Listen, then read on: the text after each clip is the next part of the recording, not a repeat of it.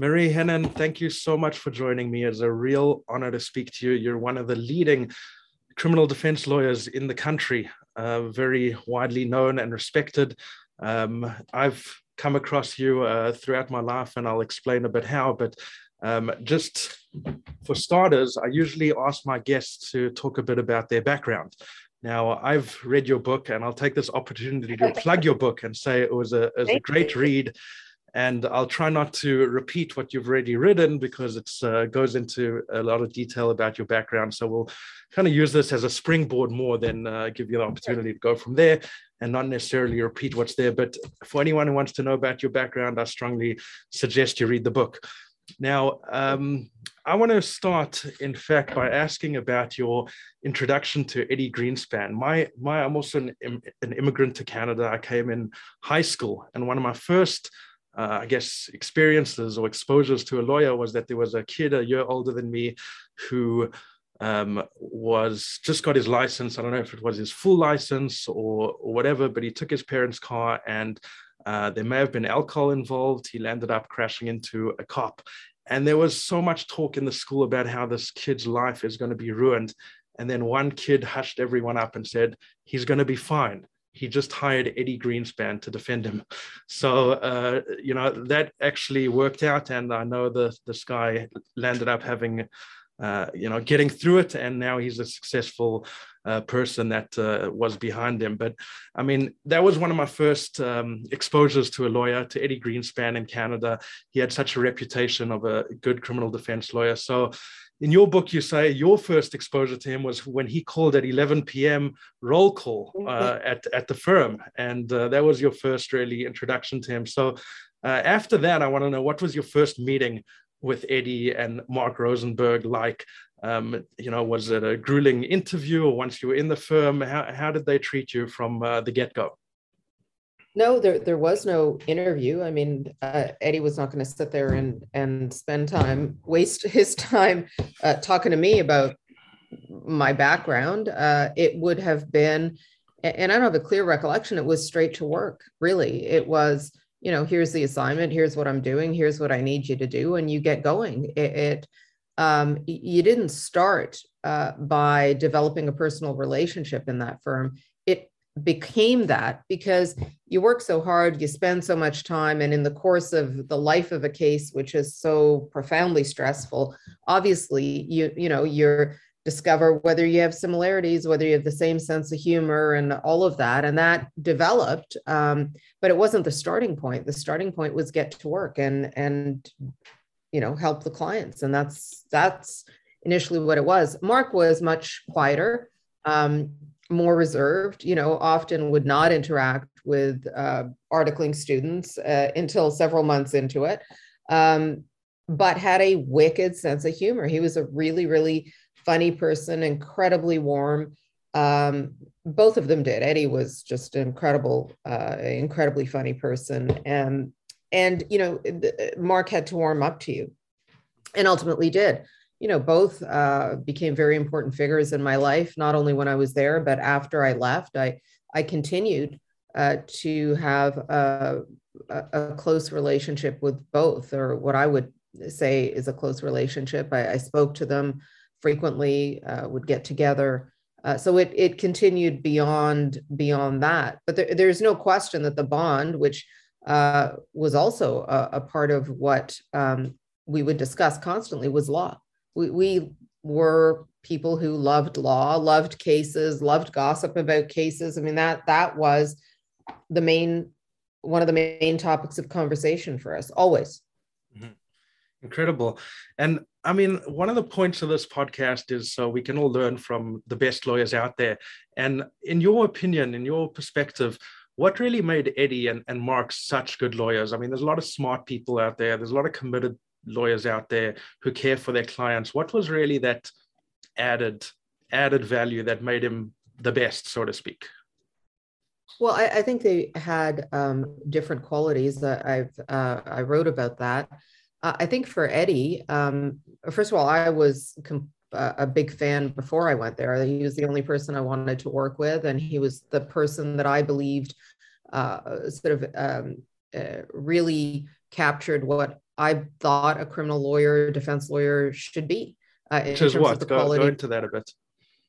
Well, fearless, um, uh, resolute, uh, committed to their client, um, smart, intellectually rigorous, uh, a lover of the law. None of this was uh, from the hip. So, you know, I think people have no understanding actually, or very little understanding that what they were seeing in court when Eddie you know, did a, a brilliant cross examination, that there was a great deal of work that went into that. That was not impromptu. He was not a person who stood up and cross examined off and could do brilliant cross examinations, but he was far more thoughtful, far more strategic, far more forensic than than people could understand when you see the final uh, final uh, product.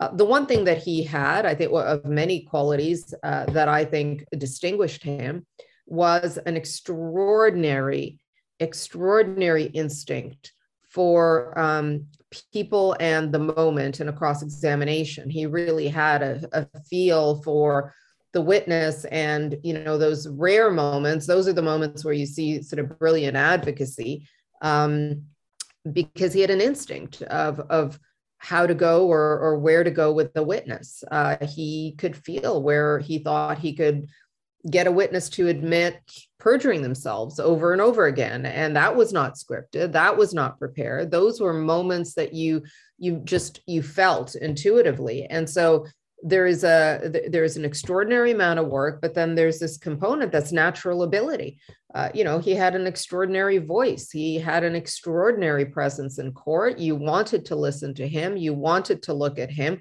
So he held a room. That is that's not manufactured. That's just who he was. He had that that personality. Um, for mark mark was uh, a, an incredibly um, special mix of an appellate lawyer who had a real understanding of how a trial played out. So, notwithstanding that he was not a trial lawyer, you know, to be an effective appellate advocate, you have to understand what is happening in a courtroom, the nuances of it, the import of it, because when it's on paper, it sort of loses um, it, its uh, its texture and context. He had that intuitively. Uh, he approached everything in a way that um, was the way the law should be, that a reasonable person would approach it, that an empathetic person would approach it. He, he just always sounded so reasonable that, you know, when he was appearing before um, before the appellate courts, there's such high regard for him. But I, I think the one thing I want to stress for anybody who's listening, particularly lawyers and young lawyers, is that as litigators, whether you were a, a trial litigator or an appellate litigator, Eddie and Marc had grounded and always grounded all their litigation in the law. They did not go into a case and just sort of think about the law as an aside. You know, you structured your cross examination or you structured the, your defense of the case on the law. Like it was based on what you could do in cross, what you can do, uh, you know, the substantive elements of it. And you would always start there. There was no case we did that didn't have multiple legal memos that had been generated for Eddie to look at different components of it. So the architecture of the defense of a case or the architecture of an appellate case requires you to to frame it in that context and uh, it's really important for people to understand that uh, I think it's self evident when you're litigating in an appellate context. I do not think it's self evident when you're in a trial court. And so it, people should know that we spend a great deal of time in every single case, every single case, discussing the law, educating ourselves about the law, framing the case within the, the, the legal boundaries. And that as Marc always used to say, made it virtually impossible to appeal from a case that Eddie had litigated because he'd raised everything. It wasn't as though you would think of it on appeal. He had done it. He had set up a record and he had canvassed all issues. That that is, you know, a, an important quality for uh, people to understand uh, in terms of all the things that went into making them, you know, the great lawyers that they were. Mm-hmm. Absolutely. I mean, with both of them, with those descriptions, you mentioned intuition. They both had this intuition. So, do you think skills, cross examination skills, are, you know, you're born with it, you have it, or it's something that could be learned? It's a combination. I think you can learn a great deal of it. I, I, think you can, it is forensic. I think there is a process and a way to develop your cross examination skills that will make you a great cross examiner. You know, will it make you the top five of history? Probably not, because when you then add to that um, the innate skill, the innate presence, your instinct, uh, those are things that are definitely just talents that you're you're you have and that are uh, part of your makeup so you know you might not have those incredible dazzling moments but you will have a lot of great moments. You will be very very good at what you do. Sure you can learn to do it forensically. Absolutely. It is uh, it is an uh, it is something that you can study. Right. My favorite line in your whole book I want to read, and this is the only sentence I'll read in the book, just, just this one. Okay. Eddie wasn't looking for indentured servitude, but rather for unwavering commitment to the work and the office to the exclusion of everything else.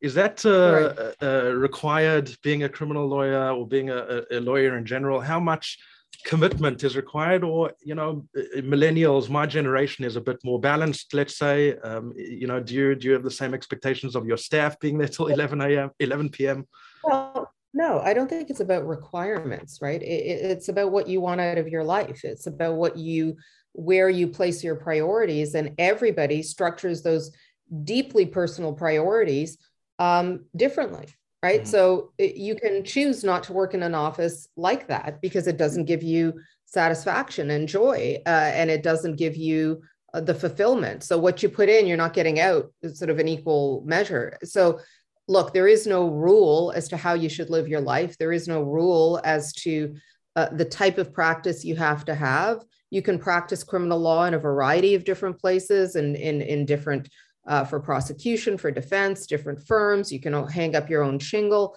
Uh, and that is true of law in general. Mm-hmm. Uh, so there's no one way. Uh, I, I, understand that, and mm-hmm. um, you know whether it's millennials or a different approach, that's fine. But for me, uh, you know, Eddie wasn't doing that because uh, because of some overarching value. It was because he loved it. Right? That's what's driving it. If you do not love it, you probably shouldn't be doing it.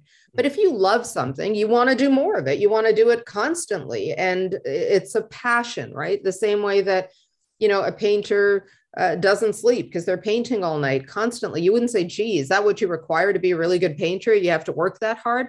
It's because they're passionate about it.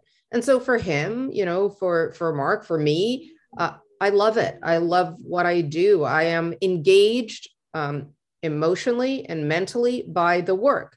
So that's why I'm there at 10 or 11. That's why Eddie was there. He loved it. It wasn't because, you know, he wasn't there to, to, uh, make you work hard just because he wanted to see you suffer. He was there because he loved what he was doing and he understood what it took.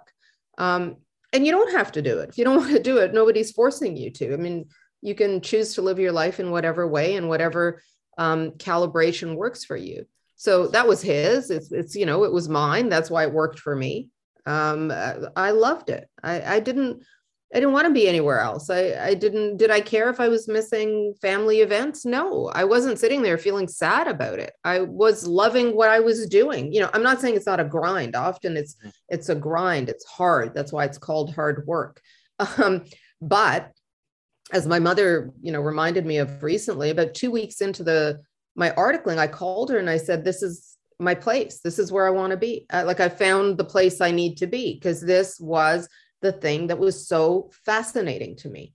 So, you know, the rest of it, I was prepared to pay a price for that. I was prepared to pay um, a personal price for that as well. That was my choice. Nobody mm-hmm. forced it on me. I right. could have left. Right. So, yeah, you were there for I think eleven years. It's a it's a long time. Um, any specific things that you can say you learned from there, or just a bit of everything?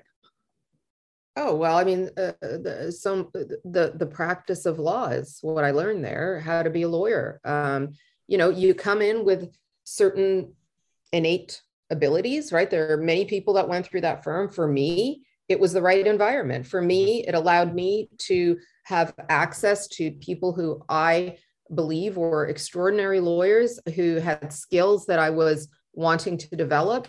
You know, I, I wasn't um, there to imitate or replicate, but I was there to learn. Mm-hmm. And so, talk about one on one mentoring. What is better than preparing a trial and then seeing Eddie execute the cross examination? I mean, I wasn't sitting there like a lump on a log. I was watching what he was doing. I was wondering why he went this way as opposed to, you know, he turned left instead of right. And then I would discuss it with him.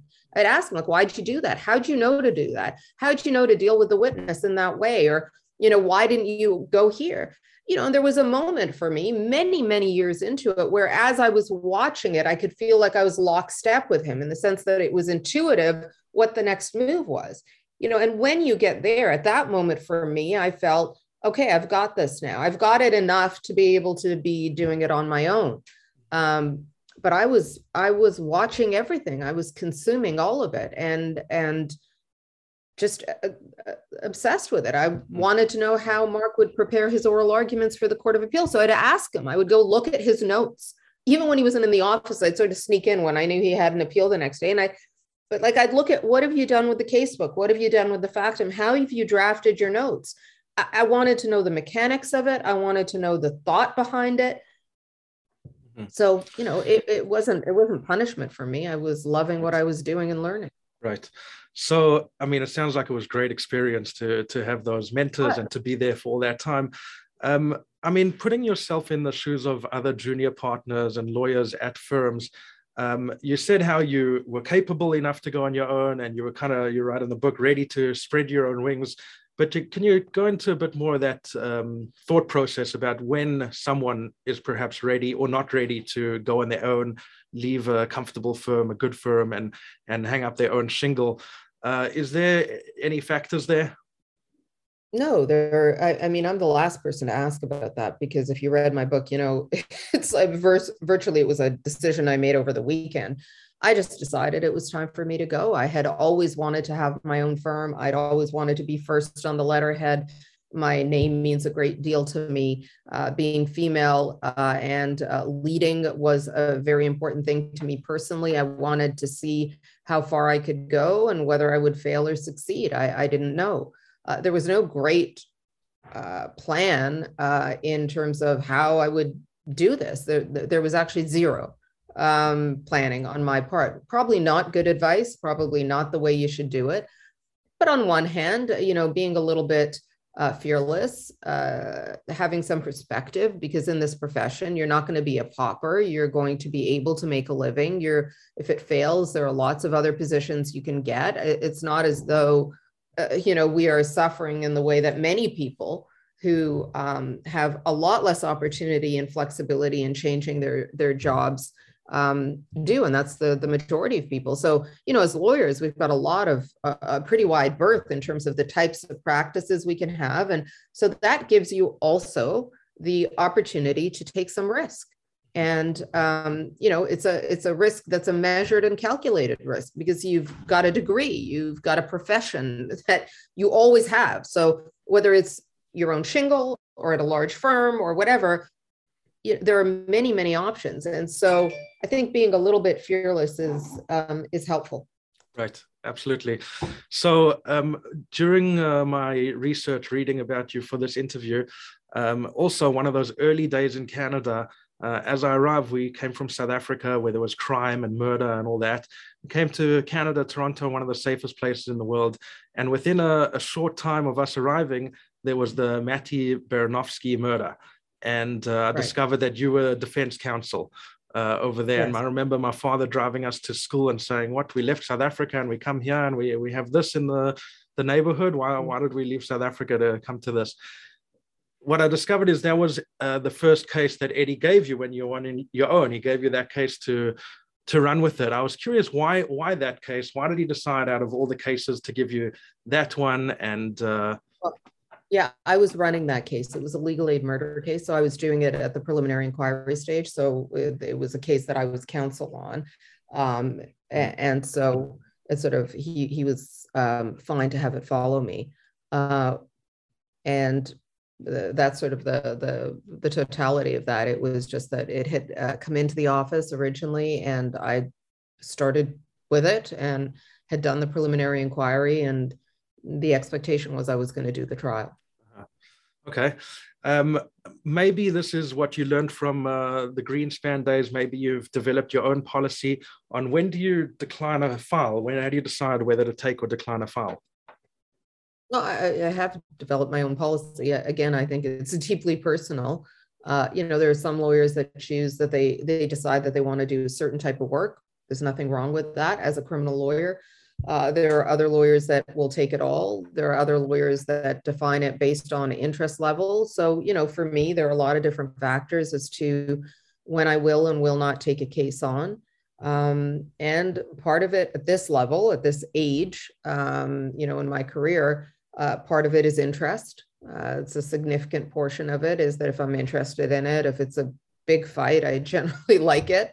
Mm-hmm. Um, you know, if it's a client that I think I can work with, I think that's very important. The dynamic between you and your your client. I won't work for clients that I find won't take advice uh, and just think you're a mouthpiece as a lawyer and that I'm just supposed to be, you know, following instructions like a robot. That's not going to happen. Uh, so that wouldn't be a good environment or a good dynamic. And I would not act for clients that I feel that that's what their expectation is. I will send them to lawyers that can work well with that type of person.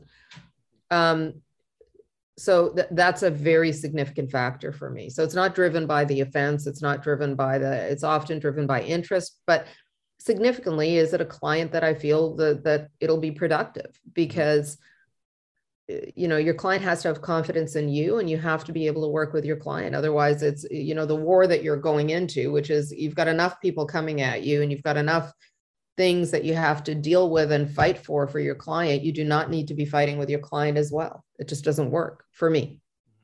Fair enough. Um, cooperative clients are, are, go a long way. Um, do you regret yeah. ever taking on a file I mean, no. just to just to say, I spoke to Alan Dershowitz in the past, and he says he regrets ever getting involved with uh, Epstein.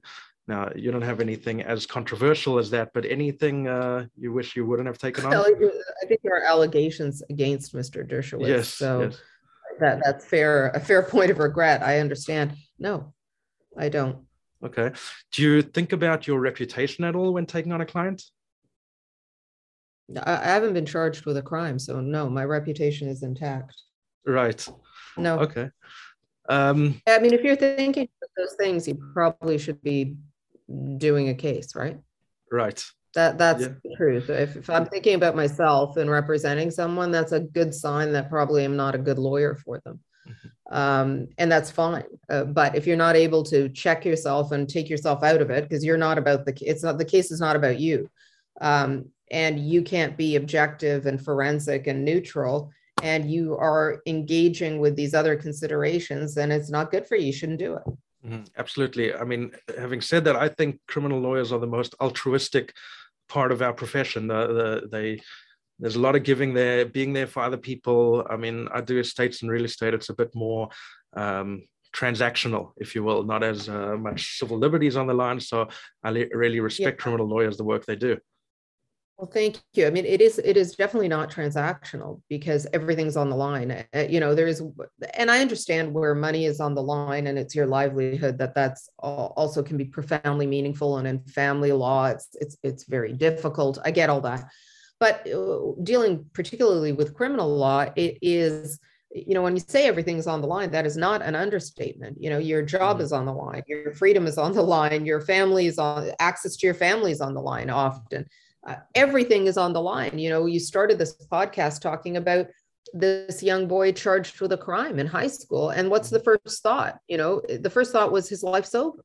That is correct. That is what people think. That is, in fact, very much how you feel. And that is what you are dealing with when you are representing people.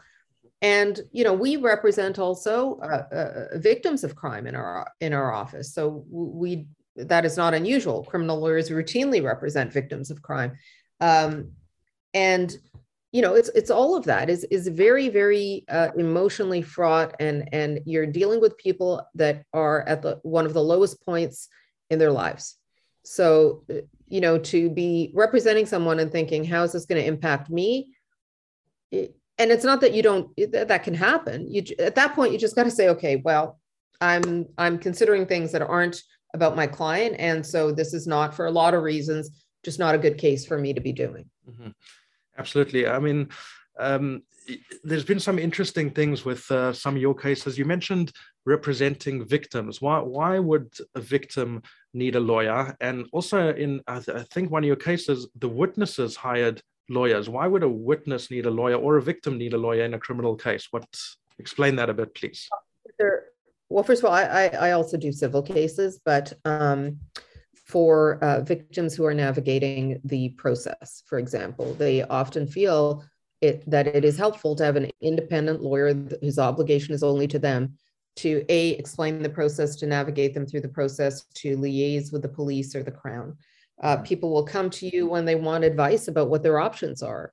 Mm-hmm. For example, should I report to the police? Should I sue this person? What what is the advice and what are the results of the different processes? So you will represent them there.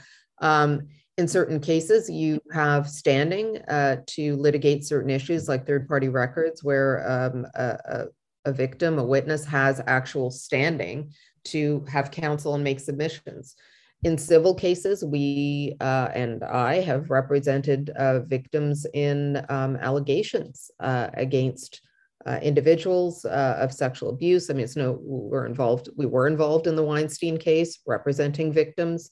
Um, so th- there is, um, and others that obviously are never made public.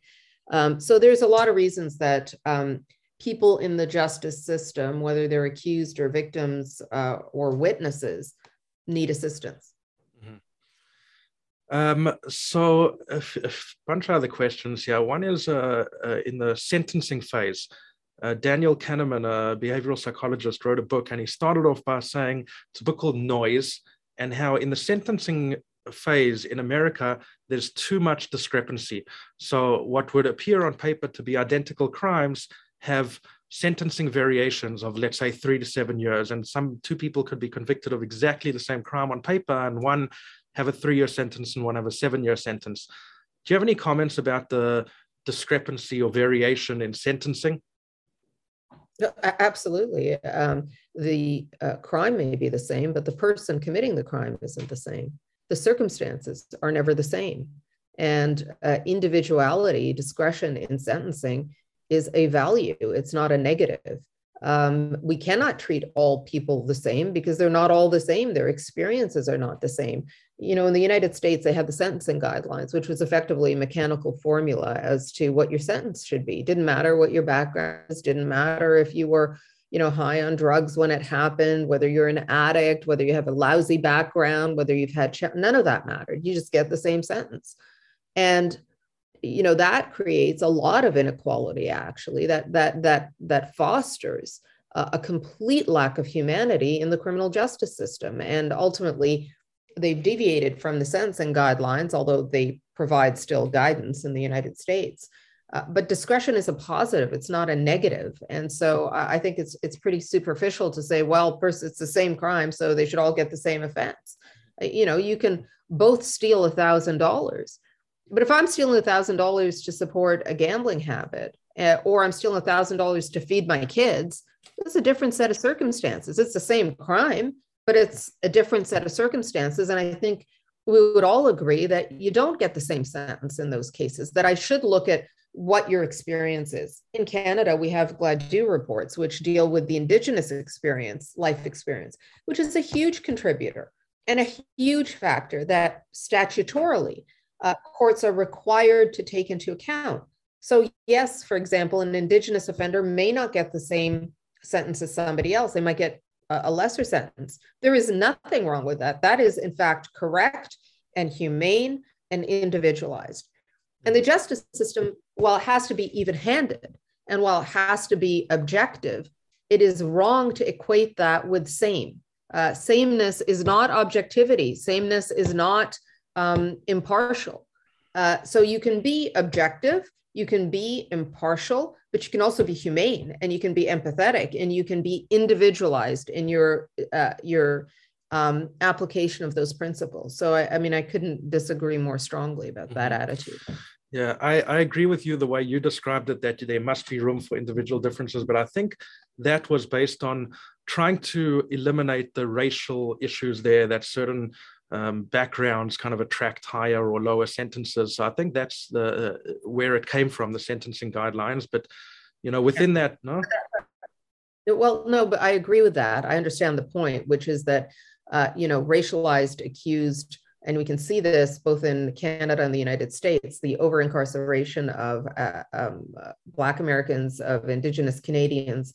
Uh, is shocking. There's no question they get sentenced, charged more frequently uh, policed more actively, um, and uh, sentenced more harshly? Uh, the answer isn't, we'll give the white guy the same sentence. The answer is, there's a problem, right? That if sentencing is racialized, if justice is racialized, increasing sentences doesn't help. I promise you, the only people that will suffer will be once again the people that are marginalized.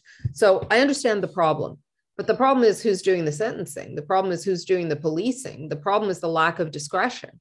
Uh, when you had mandatory minimums in the United States and the three strikes rule, right, that equalizes. Who do you think suffered most? That's responsible for mass incarceration. Mm-hmm. So, look, there's a lot of theories about how to deal with it, but I do not think standardized sentencing is going to inure to the benefit of the people who are at the short end of the stick in the in the criminal justice system. I just don't. Mm-hmm. Uh, we're touching upon justice over here, and I've heard you describe justice as the right to a hearing, to a to a trial, and and that's almost the extent of it. Um, having said that, have you experienced? Do you have any, um, you know, baggage about injustices that you've seen or witnessed in your in your life here in Canada?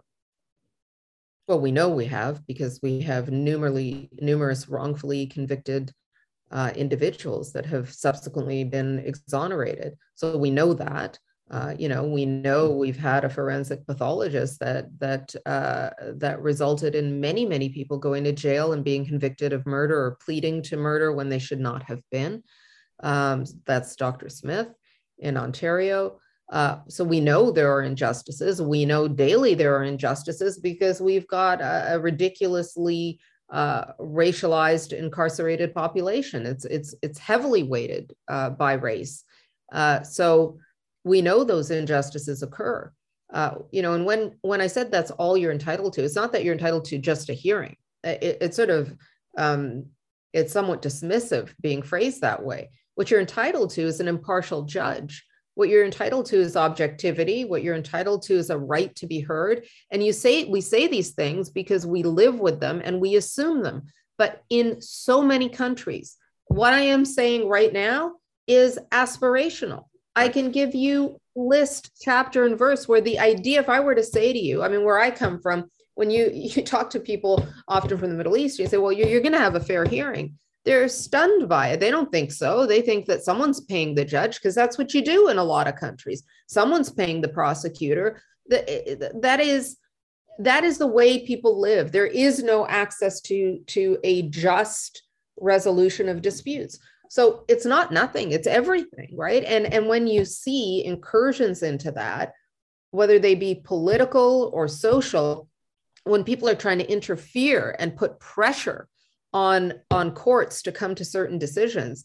Well that's where when it's being threatened when we should be really careful about that. So it's not nothing. Like it, it is a very very significant gift uh, to uh, democratic society and to this country that you have an objective impartial judiciary and independent bar and the opportunity to be heard. That's what you get. You're not guaranteed a win. No one's if we're guaranteeing people wins and we're guaranteeing results and we're guaranteeing people that they will be believed no matter what and they will that's the end of it then we're not talking about the system that we have. We're talking about something very different. Absolutely. I, I couldn't agree more. I feel also honored to be part of such a respectable uh, legal system over here in, in canada. Um, yeah. so the pace of change in in criminal law i know in estates and real estate the pace of change is like i would say once a decade or something there's there's a change. Yeah T- tell me about the pace of change in criminal law and uh, what are the big ones? It is, well, all, I mean, constant. It is rapid fire. It is really, really part of your life. That's why I find, um, I find that work so fascinating. Uh, you know, it's litigated at the provincial court, at superior court, at the appellate court the, every day. um, you can see uh, just by looking at what cases are released and the judgments that are released that issues are litigated and rethought. So you think of all the changes about search and seizure and warrant requirements that were occurring when the charter just gets, you know, gets passed in 82 and I'm in school in 80, I graduate in 89. So four years into the charter's existence, we're just thinking about well, what does search and seizure mean? What can the state do? When can they stop you? When can they frisk you? When can they they execute a warrant? Do you need judicial authorization for a warrant or a wiretap? Okay, fast forward now, we're dealing with phones. We're dealing with you having your entire life on your phone and a customs officer being able to look at it or a police officer being able to look at it. And so now we're litigating what is search and seizure in the context of this environment. Mm-hmm. The law is criminal law is constantly, constantly changing. And you're absolutely right, because I've been doing some work, as I said, in civil litigation, that when I go to look at the law, because that's my first stop always, it's pretty paltry. Like there's not a lot of litigation around uh, uh, very fundamental principles that you would say, oh, there must be, you know, a hundred cases. Like give me the most recent 10 top appellate cases and you get an answer saying, well, there's one superior, superior court judgment 10 years ago. It's, it's very surprising to me because in my, you know, pra- area, practice area that I've spent so much time in, if I were to say to a lawyer, well, give me the top 10 search and seizure cases, section eight, I mean, you couldn't limit it to 10 this year. I mean, you couldn't limit it to 10 this month. So wow. it's constantly, constantly changing and developing and being refined and being explained. And so it's fascinating. Uh, but you're absolutely right. In civil litigation, because things aren't litigated, I think that's part of it. You know, they're resolved often. Mm-hmm. So litigation is rare. It's, it's not the norm. Whereas for us, it's the norm because you have no option if you're charged, you have to litigate. Uh, in civil litigation, it often resolves, it, it often never gets to uh, the merits. And so you know it's an entire practice and bar that isn't you know they're not sitting there agonizing over what the latest principles are in in trust law or the latest principles are in property law. Um, it arises and occasionally cases ultimately get litigated. But you're right. It's a very very um, it's a much narrower field. And i have to say i find that fascinating because you know i love thinking about law and when you're doing civil litigation it's a bit of a wide open field mm-hmm. it's interesting yeah, a bit more stable as well. So, I mean, in Canada, the last few years, um, cannabis became legal. That's, I think, a big criminal law development. Um, wondering what was your involvement uh, there, if any? Uh, I read you may have been involved with that, that if anything, and uh, the follow up to that. No. No, no, I've done, you know, I've done cases historically when it was all being litigated, um, but that was not uh, the the sort of mantle that I carry. There are a lot of lawyers, uh, Professor Alan Young, one of the most significant, who really spent a lot of time litigating uh, legalization. Um, so th- that's not uh, that's not something that I focused on. But what an extraordinary change for society. right. right. So, I mean, that's a big one. Uh, whereas uh, someone would be uh, charged now, now it's legal. Are there any other things that uh, you want to see like that become legal and maybe take a whole lot load a docket off a criminal law, criminal lawyer's yeah. desk? You know, what what should be legalized as well? Do you sure. think? Well, other drug offenses, uh, and there are countries that deal with even hard drugs as being an addiction, uh, a different type of social problem, not one that's solved by incarceration. I think that would be very, very helpful. And there's some discussion about uh, thinking about it and, and being more flexible in how we uh, deal with that. Mm-hmm. Um, impaired driving, which consumes a lot of the docket, uh, there are different models to dealing with it. And for example, British Columbia, with the support of MADD, um, have a different approach, which allow it to be, for example, dealt with rather than as a criminal trial as a provincial offense with a similar like the same suspension. Uh, that's a significant thing because those cases bog down the system and there's no benefit to an accused pleading guilty. Like there's no you can lose at trial or you can not have a trial you end up in the same place. So uh, british columbia has a system where you can actually plead down to a provincial offense. It's had a significant impact something that ontario certainly should consider.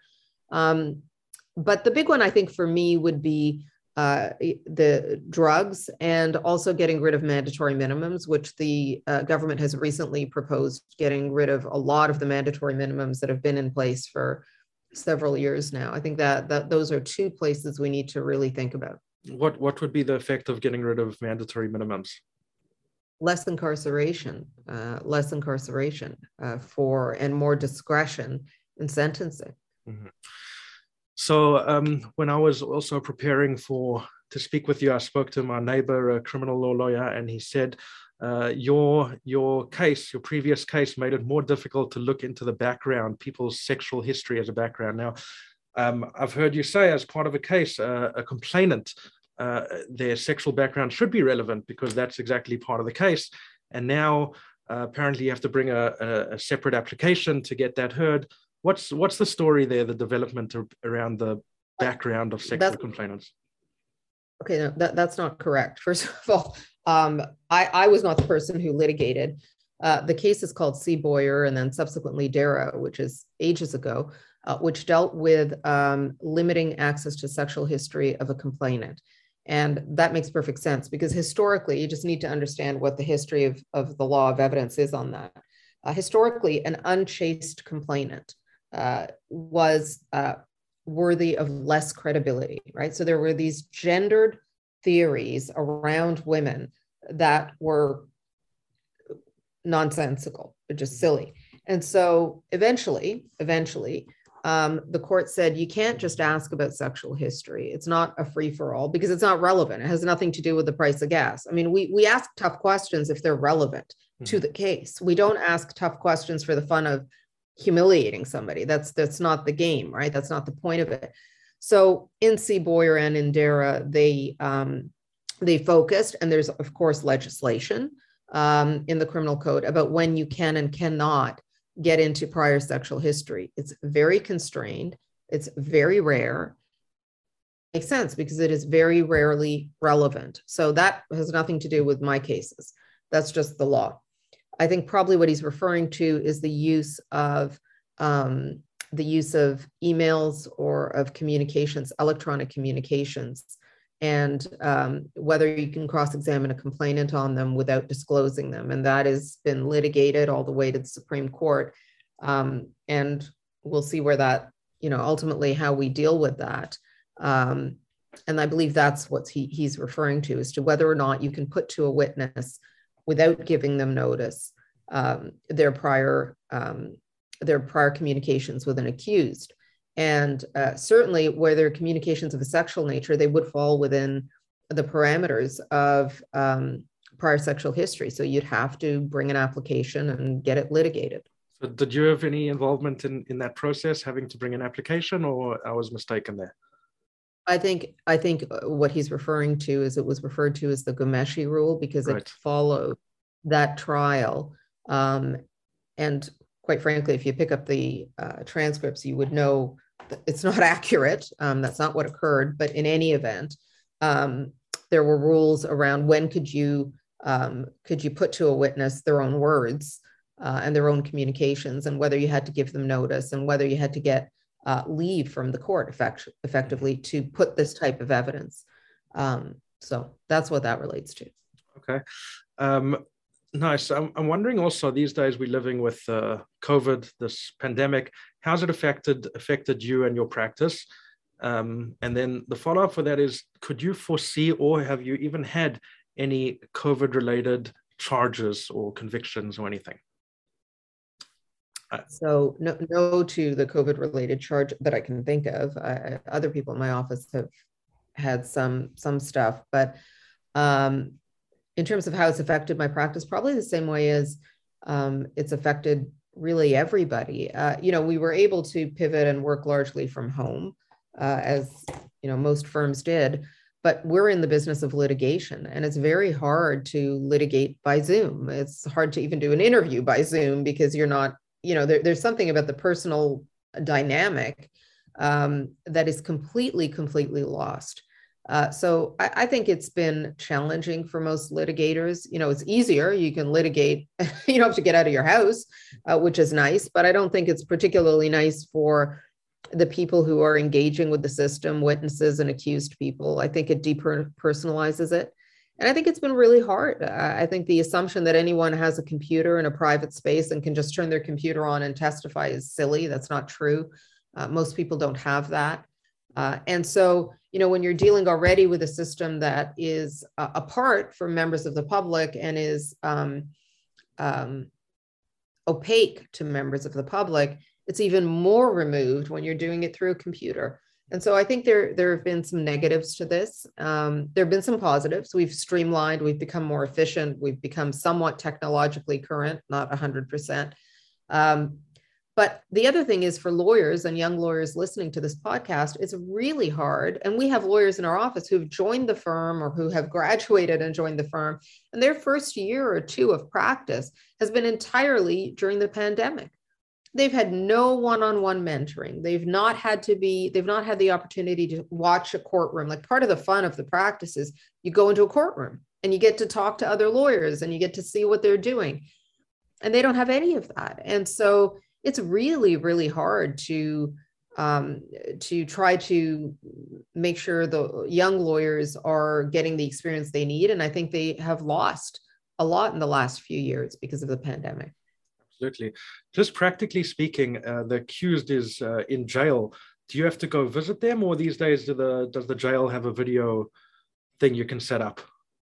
The jails have very limited video access, um, which has been part of the problem uh, during the course of this pandemic. They have little limited access to have video rooms where you can either meet with or litigate. Um, so, you know, some jails will have five, and there are hundreds of people there that have cases that day. So uh, they've been brought to court. You know, my my colleague Danielle had a case where her client was the only one in court because there was no video room and everybody else had to be on Zoom. So can you imagine that the client is sitting in court alone, entirely alone, um, and everyone else is is dialing in by Zoom. So it's been challenging, and it's been you know there have been a lot of odd circumstances. Uh, you can go and visit clients. Uh, people have, uh, but not all clients are in jail, right? So there are mm-hmm. clients that are on bail. Um, but it's been challenging for sure. Mm-hmm. Absolutely. Just to switch gears a little bit, I'm all for freedom of speech and expression. And again, I enjoyed your book, another quick plug.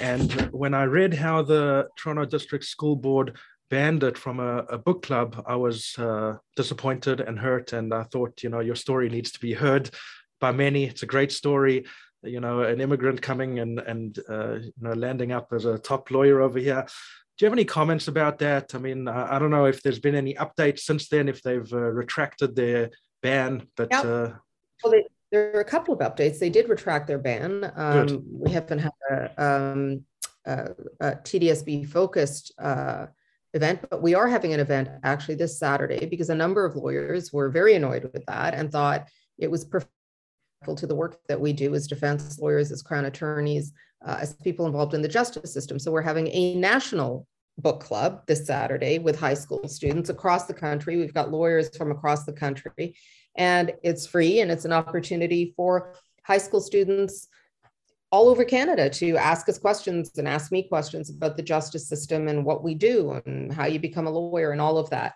So that's been po- that's positive that grew out of it. Um, but you know th- this idea of censorship which uh, you know we're not the first people to be talking about it it is rampant um, and it's rampant everywhere you know there are books being taken out of libraries there are books being taken out of schools there are um, people being uh, precluded from speaking because their views are um, you know viewed as as being not the norm or fringy whatever mm-hmm. um, and so I think we're really struggling with uh, our approach to education as a whole and our approach to um, hearing opposing views as a, as a culture. Uh, we seem to think that if someone tells us something that we disagree with, that that will automatically trigger us or is a, a is a microaggression or a big aggression. And you know, sometimes you are going to hear things that you not only disagree with, you find offensive. Uh, that's sort of part of the value of freedom of speech because you have to remember what you think is offensive is, is obviously a personal decision. And historically, uh, the people who have been silenced are marginalized, disadvantaged, unpopular views, views that now you would say, well, oh my gosh, Uh, you know, speaking of South Africa, you know, Nelson Mandela was on the terrorist list. He would have been viewed at the time as being outrageous, somebody who should not be allowed to speak, who should be silenced. You wouldn't think of saying that now. But that's the point of it, right? The point of, of speech is that sometimes to get at the good stuff, you have to withstand a lot of garbage. And um, we can't, there's no one person who can decide what's good, what's valuable, what's going to move us along in society, and what's pure garbage, which means you have to let people talk and you have the opportunity to respond. You can turn it off, you can disagree, you can, but shutting conversation down and shutting speech down, I don't think, except for the rarest of circumstances, I don't think really helps us as a society. Um, I think it just, you know, you, you may not see it, but they're not going away. They're still saying it. They're just saying it to people who agree with them. And so it's unfortunate for a lot of reasons that that's the reaction. Yeah, definitely. I mean, we can have a whole long conversation about what should be banned or shouldn't be banned and all the misinformation out there. It's a whole discussion in itself. But uh, on the balance of probabilities, let's say I'm all for free speech, and a book like yours should definitely be out there. So um, yeah, le- lean towards freedom, if anything. Um, right. A couple of more questions. You've been great, and thank you for your time so far. Um, just to end with a couple more questions. One is when I was uh, first called to the bar, I spoke to one of the our top criminal lawyers in my community. He's since become a judge, and uh, his advice to me was categorical. If you want to make a living, stay away from criminal law. And uh, I mean, I don't know if it was based on what he said or not, but I, I listened to that advice. Uh, you know, what would you say to, uh, let's say, third year law students now? Should they pursue a career in criminal law? What, what's your take on that? Uh, they should pursue a career in what they love. And there are a lot of sacrifices in criminal law. Some of them can be financial, uh, and you don't get necessarily what you'll get paid on Bay Street. Um, but you, have to do that because you love it. I mean, you take that, that's a calculated risk that I was talking about earlier. If it's more important to you uh, to, uh, to get a very, very certain salary, uh, then yes, this would not be the profession for you because there is a certain amount of risk in it. Um, I wouldn't dissuade anyone, uh, but I would say that you have to really feel like this is something you want to commit yourself to. It's not something that you can check out of at five o'clock. It's going to be with you all the time and it's going to it's going to cause some very fundamental changes in you personally and it's going to cause some you know some impacts on how you choose to live your life that goes back to the very thing first thing we were talking about which is you you've got to think about you know what you want your life to be like what your what prices you're willing to pay for certain things and and where you want to calibrate it and again very different for every different person you, you know you got to find your own strike zone that works for you but if you're trying uh, to make a big buck, this wouldn't be the first stop for sure as a guaranteed place. You can do it, but it's not, it wouldn't be a guarantee. Right. Uh, do you think someone can dabble in criminal law or it's like an all in type thing just based on all the changes you speak of? Do you think uh, someone could take on a file here and there or it's an all in type field? Well, uh, you know, it requires a, a great deal of uh, knowledge and experience. So dabbling is pretty dangerous, particularly when what you're dabbling with is somebody's life. Right. Um, but what I would say is historically, if you think about the true barristers of England and barristers as they used to be here in Canada and Ontario, those lawyers that were real litigators would do a civil jury trial and then a criminal jury trial. They would do it all. Um, so I think you have the capacity to do that. Uh, but it's very difficult and you know you have to have a lot of expertise mm-hmm. so i would i would i would be very nervous about just dabbling mm-hmm. as a last question um, give advice to either law students or your younger self um, myself either way just the last bit of wisdom to us all well my my uh, my main piece of advice is always to have confidence uh, you know, this profession is tough for a lot of reasons. It's tough because it doesn't necessarily attract the most generous group of people. It's it's they're tough people. Everyone's fighting hard. Uh, it's pretty competitive. And then there's all this external stuff. And so when you combine all of that, it becomes often very personally difficult to navigate it. You have to have confidence in yourself. As I always say, why is anyone going to believe you if you don't believe in yourself? Why are they going to listen to you if, if you don't want to listen to yourself? you know that confidence is part of what people are paying for when they come to retain you as their lawyer can you imagine if you went to a doctor and they were nervous and falling apart and, and crying and not sure of themselves? You'd say i'm out of here. I'm not going to risk my life and i'm not going to hand my life over to someone who doesn't know what they're doing.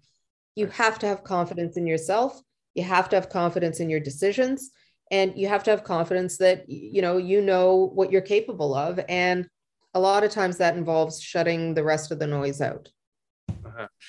Last question. Um, you you mentioned in uh, the, the, the description of eddie and Marc and yourself that you're fearless.